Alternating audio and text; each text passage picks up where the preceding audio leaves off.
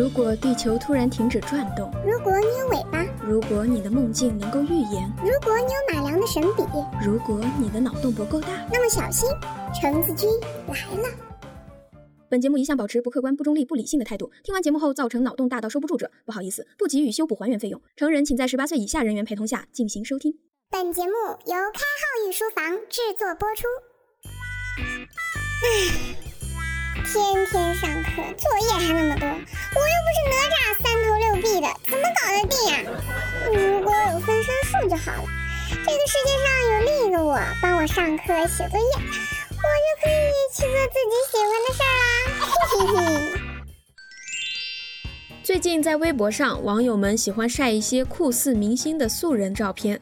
比如说女版林俊杰、女版王俊凯等等，这些素人与明星的相似度极高，就连在《西游记》中都有真假孙悟空的桥段。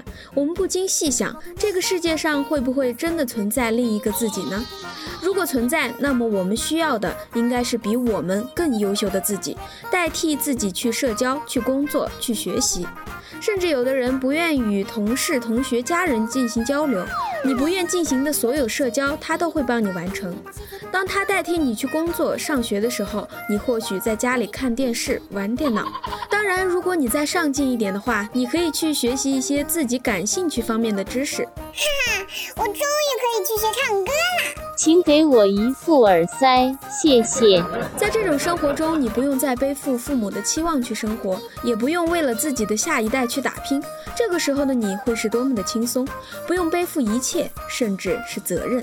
作为父母，子女的责任都由另一个他替你承担着。每个人都可以做自己想做的事情，但是整个社会的分工合作还是一样的完整精确，以保证社会还能很好的维持原有的秩序。那么我们现在需要考虑的是，代替我们的是机器人还是克隆人呢？机器人和克隆人有什么区别吗？只要有一个可以代替我们的人去做这些事儿就好啦。这区别可大了。我们先设想，如果我们被机器人代替会怎样？其实，我们上述描述的社会中，在我们身边仿佛产生了两个社会：一个是由机器人为我们承担着所有运转良好的社会，另一个则是我们一直向往的乌托邦社会。在日剧《世界奇妙物语》中，有一集就是机器人代替我们运行我们的世界，而我们自己在梦里去过着我们想要的生活。请注意，这里说的是梦里。为了避免一个世界出现两个自己这样混乱的情况出现，那就只能让机器人替我们维持这个世界的正常运转，然后我们在他们的保护下去往我们憧憬的世界。这里就出现了“缸中之脑”这个名词，是希拉里·普特南在他的《理性、真理和历史》一书中阐述的假想。一个人可以假设是你自己，被邪恶科学家施行了手术。他的脑被从身体上切了下来，放进一个盛有维持脑存活营养液的缸中。脑的神经末梢连接在计算机上，这台计算机按照程序向脑传送信息，以使它保持一切完全正常的幻觉。对于它来说，似乎人、物体、天空都还存在，自身的运动和身体感觉都可以输入。这个脑还可以被输入或者截取记忆。截取掉大脑手术的记忆，然后输入它可能经历的各种环境和日常生活。他甚至可以被输入代码，感觉到他正在这里收听一期有趣而荒唐的节目。主要是有趣。这听着有些像电影《黑客帝国》。你说对了，这个科幻电影就是在这个思想实验影响下创造出来的。这部电影里，男主人公在红药丸和蓝药丸之间进行选择，其实也就是在现实和幻境之中做出选择。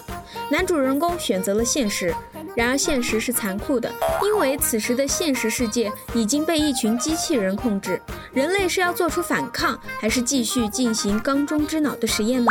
在那个不真实的世界中，我们可以过着自己想要的生活；而在现实世界中，你还要和机器人争夺这个世界的主导权，随时会有生命危险。我还是乖乖回去吃大脑给我的牛排吧。这里就牵扯到人生的意义了，每个人理解不同，橙子君在这里不做赘述。接下来，我们可以设想一下，假如代替我们的是克隆人，克隆技术出来这么多年，我们自然也有设想过克隆人。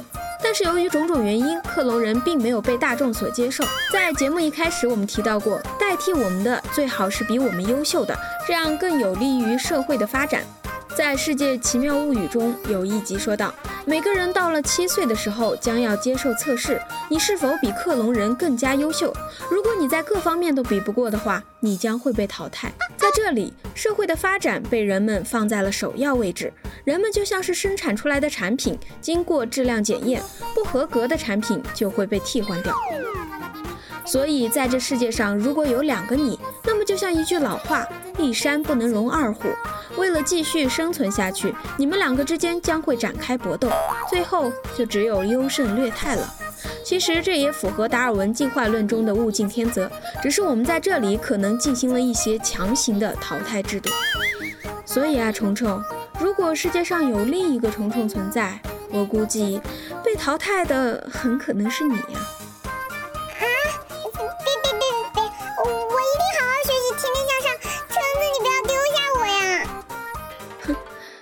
其实我早就被你丢下了，你怎么能保证现在的我还是当初的那个我呢？